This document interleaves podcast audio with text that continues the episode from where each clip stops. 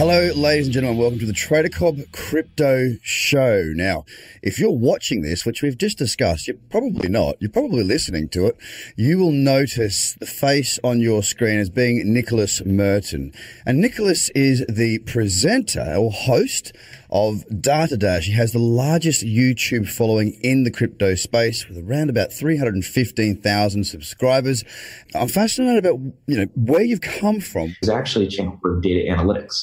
So we went from there doing content. If you actually go all the way back, you'll see that I did a video series on data analytics and SQL. This was the career field I was going to take up. And then I decided, I was like, I've got to create some videos to show that I know how to use data analytics. So I did two videos covering a topic that I was really fascinated at the time by, which was cryptocurrency markets. So from there on, I just kept producing content. And lo and behold, I was very fortunate to grow one of the larger communities in the crypto space. Yeah, well, it's just taken off. I mean, your influence is massive. And look, the word influencer, it's something that's recently come out, right? It's something that, I'm struggling to, people say, oh, you're an influencer. I'm like, who am I really influencing? I don't want to influence people to make decisions based on what I say. I want to help people to understand and make their own decisions based on them having a good understanding of what it is that they're doing. And I think that's a really, really important thing. Now, where you are now, okay, so I'm not literally where you are in Zug, Switzerland, but more so where we are in the market and where you have come from. Have you found, you were saying you've traded options, you've traded futures and whatnot. Have you found that there's been any correlation at all with crypto assets, cryptocurrency, and what you were seeing in traditional markets? Yeah. Well, just to make a real quick point on what you said, Craig, I think that's a good point about the term influencer. It almost kind of leaves chills down my spine because the thing about it is I think people give YouTubers like ourselves a little too much credit. I can tell you all, some people, for example, are worried about the Warren Buffett effect. If Warren Buffett says something nice about markets, maybe GDP is going to be 2% this quarter. It'll leave prices soaring on multi-trillion-dollar markets. But the whole thing is it's reputation-based. And I can tell you that any institutional investor in this space is probably not following the sole word of David Ash or maybe even Craig as well, as much as we do active trading in the space. So that's what I always try to tell people. I think it's we're all just opinions and it's a wash of different interpretations of the market. I think anyone who's done TA can see that there's so many different analyses of the market. But no, this leads me to a good point, though, as what you were bringing up, Craig. Where are we in this market right now? It's very difficult to kind of grasp where we are in a lot of different markets. Equity markets are pretty difficult to time the exact top on, as well as commodity cycles, things like that. But I think cryptocurrencies are actually relatively easy to understand, and I think especially from where we are right now at the moment. So I'll go ahead and I'll send you some charts. Can you display anything on your side, Craig? If you pop it up on your screen, I should be able to see it, yeah. Absolutely cool. I'll go ahead and try and bring it up here real quick. Sure. I took a few different charts that I thought would be really good to show in regards to where we are in the current market. I've got a few different ones right here, and I'll go ahead here. Can you see that good? Yep, got it. Loud and clear. So absolutely. So the thing is, to let people know, for those of you who might not watch my channel, I'm very simple. I like to keep things in a macro framework, and I like to do swing trading. I don't try to do day trading. I think most people will get obliterated by the algorithms if you don't build a disciplinary strategy and find something that works. And long-term investing is good and all, but it doesn't really benefit from these very predictable cycles, or at least rough cycles where we can get an idea of where markets are going to top and markets are going to bottom. Mm-hmm. So I use a combination of very common indicators on timeframes that people usually don't use. That can be things like moving averages, the RSI, MACD, things of that sort on the weekly and monthly time frame. And this right here is a very simple chart that takes into account a few different things. The fact of the 50-month, which is where we saw Bitcoin's price find support back here in 2015, as well as here in 2019. And then also two other key factors here that we've seen correlations in: a rising support line that holds back to previous lows in Bitcoin, two of them being during at the bottom, again ascending, and then also over here as well, what I believe is going to be the ascending line of support for Bitcoin going into the next few months before we really spark into a bull market. And we can see that this is a general consolidation period. It's a period where prices are setting higher lows, and we're also going through a general consolidation channel for Bitcoin, going between key levels here back in 2015, which were between 200 to 300. And this time, I think we're going to be bouncing between the 3,000 to 6,000 range and possibly be setting higher lows in this case, which will justify an ascending triangle breaking out to higher prices in 2020, or possibly on the more bullish case scenario, sometime in late 2019. Outside of that as well, another chart I wanted to mention for the short term is a lot of people think that I always try to criticize the bulls and the bears and always give everyone a little bit of flack, play a double-edged sword in a sense. Yep. The one thing that I'm really emphasizing to the people who've gotten carried away by the excessive volume, I've even seen it. I was just in Amsterdam, and I actually got to meet some really cool guys on the trading floor who are actual institutional traders who netted millions of dollars of Bitcoin. And they were just completely blown away by last week's price action. But the one thing I want to emphasize to everyone is to not get caught in this euphoria, because it's very common, and I can actually show a correlation here with some of the old price patterns in the past, that when you're going through a market bottom, when you're expanded out of the Bollinger Bands here on the weekly, I mean, this is just too chaotic in regards to the price action. There's not much room left here, in my opinion. I'd love to get your opinion on it as well, Craig, about how far this can really run in the short term. I really feel that we're going to see a sharp rejection at 6,000. And the reason I can be quite confident in that is not only because 6,000 was key support for a very, very long time, in fact, over a year in markets. And it tends to be that there's two sayings. Previous resistance tends to become new support on uptrends, and previous support becomes new resistance. And a year's worth of support is going to be heavy resistance, in my opinion. And this is, again, the correlation here where we saw a break in the Bollinger Bands during the bottoming.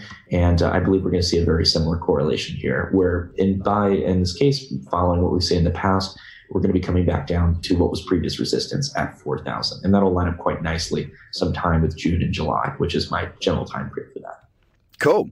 So, well, look, I can jump in. You got another chart to go through or? Oh, no, those are the main charts that I wanted to share. I know they're quite simple. I have a few other things that I watch, but would definitely love you to go over and hear a little bit of your take on it. Look, I mean, simple's the way I do it too, mate. I mean, it's, you know, the trading that I've done over the years, it's all been about, you know, keeping it simple. So, you know, I totally can relate to that. Let me just throw up, let me get that chart that I'm after. There it is. And bring that across to here. So for me, let me just blow this up. I agree on many of the points that you were suggesting. There are a couple of things that I can add to that is, for a start, just looking at the daily here, I am waiting for a pullback. As you know, most of the viewers and listeners, I'm a trend follower. And if you are listening to this as a podcast, jump on and have a look at it on YouTube as well, guys, because there's a bunch of good indicator or good chart walkthrough here as well. So I'm looking for a pullback on the daily. The thing is that I find different, I've been talking about this a bit recently, is a lot of people seem to get caught up in the in one side or the other. They think, oh, we're going to go lower. Okay, you can think that, but don't trade based on what you think. Trade on what you see. Now, when I come back and look at markets, I look at what's factual. Now, if you recall, we broke down through the 6,000 level here. Now, I've got the Bitfinex chart up here because I traded with Bitfinex a bit. But if you look at this candle here, that was where the sell-off started. All right? So let's have a look at that. Went from here to these lows. It fell 50%. Okay, so Bitcoin halved in value over the space of, less than a month. Okay, less than a month.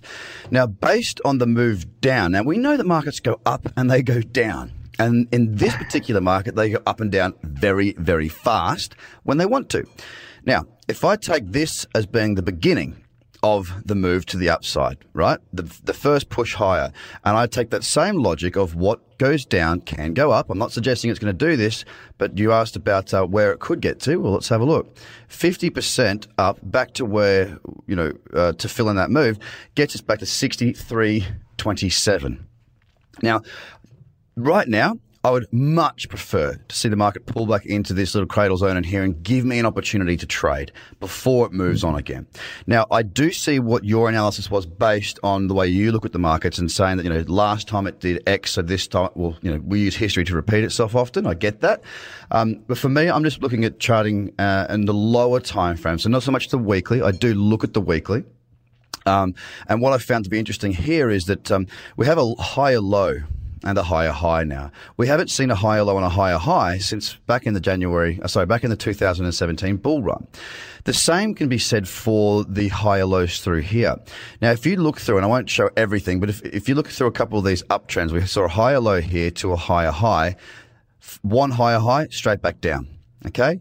Then we saw a relatively ugly higher low here, not the best one, and straight back down. We hadn't seen three higher highs in a trend at all since 2017, where we saw a high here, one, high here, two, and then a high here, three, and it just blasted through all those levels. So there's two things right there that have come into play from my point of view. Weekly's now in an uptrend. The daily's had three higher highs in there as well. And as you pointed out, your 50-month moving average or your 50-period moving average on the monthly, it's also sitting on there. The one thing we don't have, and the one thing that I am a little cautious about, is the fact that, yes, there is that support. There's a couple of support levels, really. The first one, if I look at the daily here, we've got the old lows. It's not a major support level, but I think it will be tested. I think that may act as some sort of resistance because it was the old lows. And for some reason, you know, we do work from that. There's a good trade back here based off of that short. And there's also this support here. Don't forget, 6,000 is also in the middle of that. So I see three levels of upper resistance right now that we need to get through before we really have any sort of hope. Now, if I look at it on the monthly, zooming back in again, you know, this cradle zone, we're just back into it now. So there's a lower high, a lower low. We've pulled back in. If this was on a 4-hour chart, albeit that it would be a higher risk trade because the overall picture is still quite up, obviously, it would be something that I'd be considering for a short. So daily and weekly positive. Monthly, it still needs work to be done. But overall, it's certainly looking a hell of a lot better than what it was not too long ago. So I, for one, am thankful for that. And because I will trade the lower time frames, I'm happy to be, really focused on, you know, whatever's in front of me at the time on those lower time frames as well. So, yeah, it's good to see that we both sort of look at the same sort of things and have come to the same conclusion. It'd be interesting to see if we get that pullback this time because we're still a very new market and we may change again. And that's what we've got to keep our wits about. Things don't always do the same all the time, but it's certainly there to help us with history, right? Yeah, I want to take a few points which you said, Craig, because I actually agree with pretty much everything you brought up there. I really like that concept of taking, for example, and I want to make sure I get this right. What you were doing there was basically taking, similar to the price action, how it created a descending triangle and then a breach on price at 6,000. You were showing how on the upside we could treat the breakout as if it was similar to the breakdown in that case, and using the 50% leap up. And I think that's a really interesting perspective. I'll be fair, I've never used that before, but I'm going to start using that. I think that's a really good way of viewing it because investors are going to see, for example, you know, comparing profits and losses in that case, percentage points are always valuable, 50%. Retracements, 50% leap ups, 100%, things of that sort. And then outside of that as well, you know, keeping an eye on some of the indicators you mentioned as well. I think really good perspective. I think there's going to be a lot of those resistance points at 6,000. And, you know, who knows, maybe we could still climb past them, but whether or not we can hold them as support, that's the ultimate question. Absolutely. But yeah, no, really great perspective, man. I'm glad you could share that. And thanks for giving me a little bit of how you're viewing the markets. No drama, vice versa. That the whole point of that whole using the moves to, you know, project, it's not so much saying we're going to get there. The idea behind that is putting your mindset back into the place it needs to be, which is unbiased. I'm seeing a lot of people out there right now still going, oh, the bears are coming back. The bears are coming back. It's like, okay, maybe they will come back, but why aren't you trading long when we've got the chance to trade long? Make money while there's a trend. Don't worry about what you think. What you think doesn't matter. No one cares about what you think. The market doesn't care about what you think. The market doesn't care if you've got to pay your mortgage tomorrow. It doesn't matter. The market does what it does, and you either learn to dance with it in motion or you fight with it and look like an absolute idiot on the dance floor, right? So it's about getting in that motion. And if you hold yourself to something to be right, more times than not, you'll miss the opportunity that's right in front of you. So yes, the market can fall back again. It can also go higher. Don't forget that perspective. Trading with the trend is definitely where my specialty lies, and by the sound of it, you too. So let's jump into a couple more things on this. We've just covered a few technicals and price action and whatnot, and that was really, really great. Where are you? Like, why are you now in Zug in Switzerland? What are you working on, mate? It's a good question. Well, I appreciate you asking. So basically, over the last few months, back actually all the way in September, I announced that I was going to be working on something known as Project Genesis. And for a while, we kind of kept it in the dark. It's been kind of my ideal project that I wanted to launch in the crypto space for some time. And I finally revealed the concepts behind it just back a few weeks ago. Just to clarify, because I think it's important always in a bear market, I've gotten in the habit of saying that it's not an ICO, it's not a coin, it's not a token, anything of that sort. But we're basically just trying to build on top of the foundation of blockchain at the moment and really improve cryptocurrency in the application of money. I think that's where the real value is. I think outside of that, it's financial services, but kind of goes hand in hand with money, in that case, exchanging value of some sort.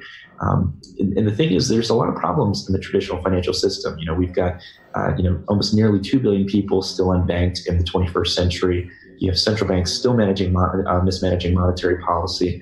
And you've also got something that I think doesn't get brought up, which is that the savers don't see the vast majority of the returns on the interest of the money they leave in the bank, right? The bank takes away 20, 30% a quarter while you're making 0.08% on a national average in your savings account. So I wanted to fix that issue as well as the two previous ones. And I think cryptocurrencies could be the catalyst for it. The problem with it is that we've only reached about 1% global adoption of cryptocurrencies. So I think this proves two things. We don't have good incentive mechanisms to utilize cryptocurrencies, and we also don't have a proper framework to do something that's very important for currencies, and that's capital management, which is lending and borrowing in this case, as well as other financial services down the road. So I set out to try to come up with a set of concepts that I believe would help improve that. The three names behind those concepts are ledger analysis, peer-to-peer pools, and cooperative addresses or ecosystems. So I'll run through kind of the basics of each one real quick, just to kind of get a surface level understanding without getting too technical. The first one is ledger analysis. And to put this in a simple, kind of definition or a simple analogy, it's like a cashback reward system for crypto. So I can't tell you, at least in the United States, we've gotten different responses as we've gone through different countries and cultures. But I can tell you in the United States, one of the best incentives you can give people to spend something, especially something that they might not do on a rare, on a normal occasion, is cashback rewards. Being able to get some kind of points or, better yet, cashback on your actual purchases. And we can do the same model in cryptocurrencies, and there's a lot of ways you can do it. You can basically get a source of funds from the fees that are collected on the exchange and not giving it all to the miners, giving it some back to the users. And then you can also as well do it through having a separate block reward for users. And you can determine who gets these rewards through having a certain algorithm of some sort that values what kind of economic behavior is going on the network, right?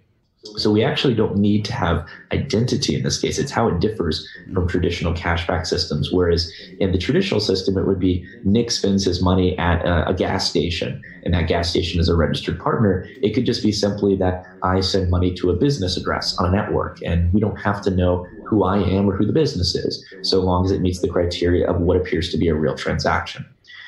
So the second technology outside of that as well, and the third one really dive into fixing the issue of capital management. The first one was focused really on incentive to use cryptocurrency. The second one is known as peer-to-peer pools. And this is where I believe we're going to revolutionize banking or build banking 2.0 for Western markets. So we very commonly work with third parties. I mean, let's be fair. Maybe you and I, Craig, for example, could do peer-to-peer lending. I might lend you some money for your trading business, or maybe you could do the same for me. But it's very difficult for people on a peer-to-peer level to manage KYC, knowing they're working with a certain person, to validate someone's creditworthiness, things of that sort. And because of that, it's sometimes important to have a third party to do this when we're working with parties we may not know very well. So I wanted to build the idea. It's very simple to understand. It's basically the idea that you and I, or any kind of group or conglomerate of people, could create a public address on a blockchain that is shared, that manages money for lenders in this case. So basically, creditors who have savings could store their money in a peer-to-peer pool, very similar to like they do at the bank, and be able to lend it out to borrowers. Now, the cool thing about this is that if you actually put this on a blockchain, it's a very simple concept, and you can implement it properly, what you end up having is this open framework for people to compete in the lending world, unlike having the four conglomerate banks that really dominate the lending scene in the U.S. And what this inevitably leads to is a pressure from both sides, better rates for borrowers. So we start to get away from the predatory lending practices of the banking system. Like a Dutch auction type setup with lending. Exactly. Yeah. And it's amazing. Like it basically, the other side as well is from the lenders, which basically closes in and starts to see more of the interest income coming to the lenders. So you start to squeeze out the margin of the middleman. Yeah. And get people to compete to run things in a more cost-effective way.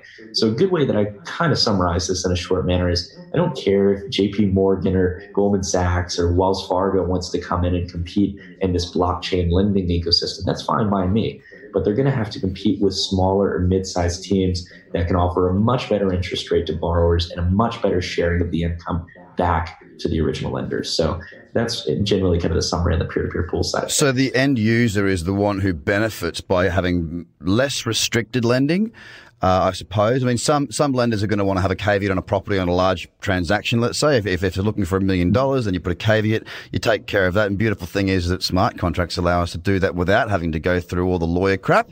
So they can get a caveat on the property for X amount and they can have that reviewed. And there's also systems out there and projects out there now for hosting your valuations in different sections of the property transaction on the blockchain. So that people, you know, when they buy a house, they've got the full history of that house as opposed to just what the last seller had. Without having to go into all the details and spend the money to find out all that information. So that can really come together. And I think that, you know, as we look at security tokens as well and the developers and the property market being probably one of the first to truly grasp this concept, because obviously they want to have liquidity across their projects. Right now, developers are finding it more and more difficult to raise capital. So to get bank finance used to be, say, you know, 50% sales, and then you get your 50%, sorry, then you get the money for the project at a certain decent interest rate.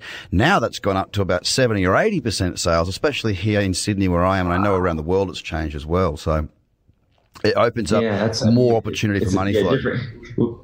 We've definitely got to spend some time, if we have a little bit of time, to talk about the real estate market. I'd love to get some of your perspective on that, being out where you are.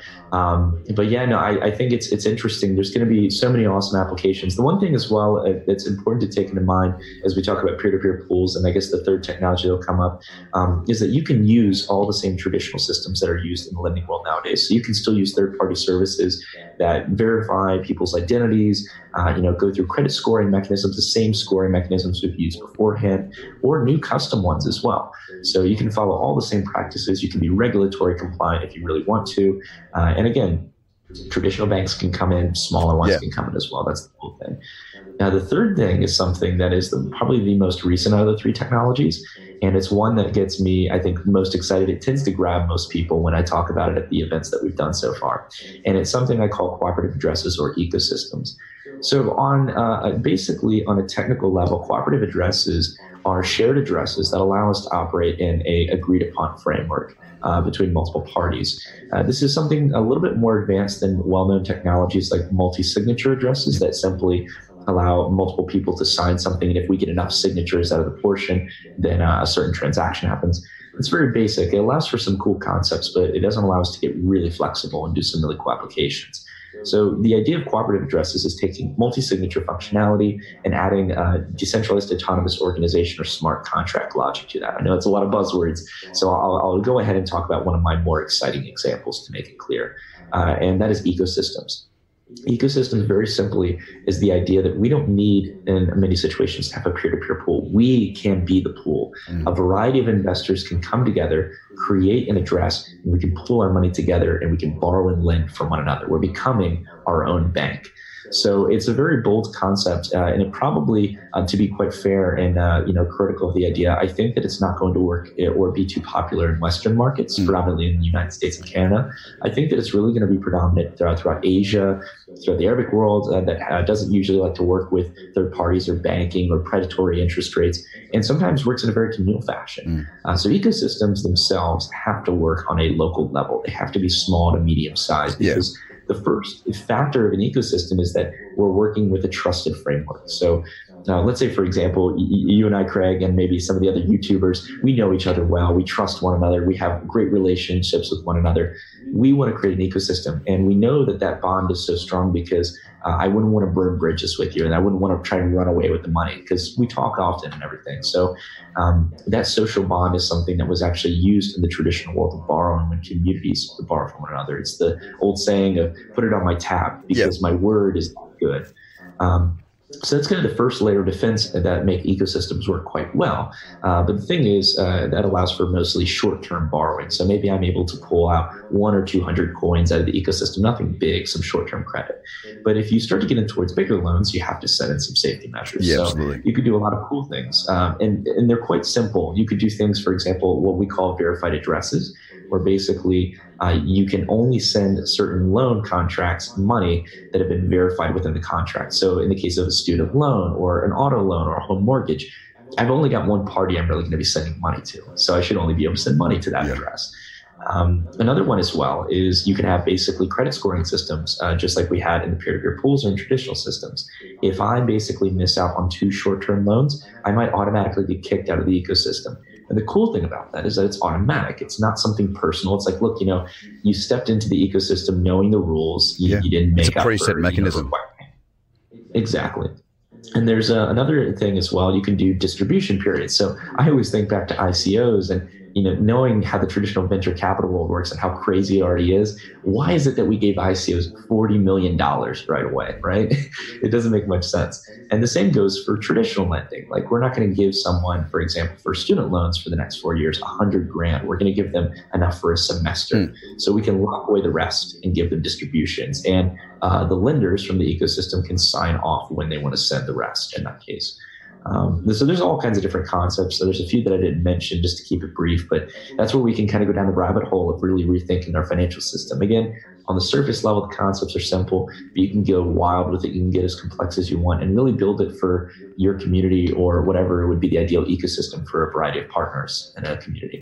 Well, it makes sense because, there are a lot of things that need to change, and it looks as though the banks are starting to prep us for the opportunity of us paying for the right for them to house our money. It's sort of sneaking towards that right now. And what I find interesting is that people look at, people that don't quite understand markets quite so well think that low interest rates are good, and yet low interest rates are great if you're into property development and that sort of thing. They're really good for you, but for the wider economy, the reason the interest rates drop is to stimulate spending to keep the economy propped up. Now, something needs to give there. Either the economy needs to get stronger, and the investment needs to be in infrastructural, whatever the investment needs to be to bring the economy back. Big trade deals, who knows, import exports, whatever it needs to be taken care of, because the prospect of continually dropping interest rates forever in a day, well, that's not one that works.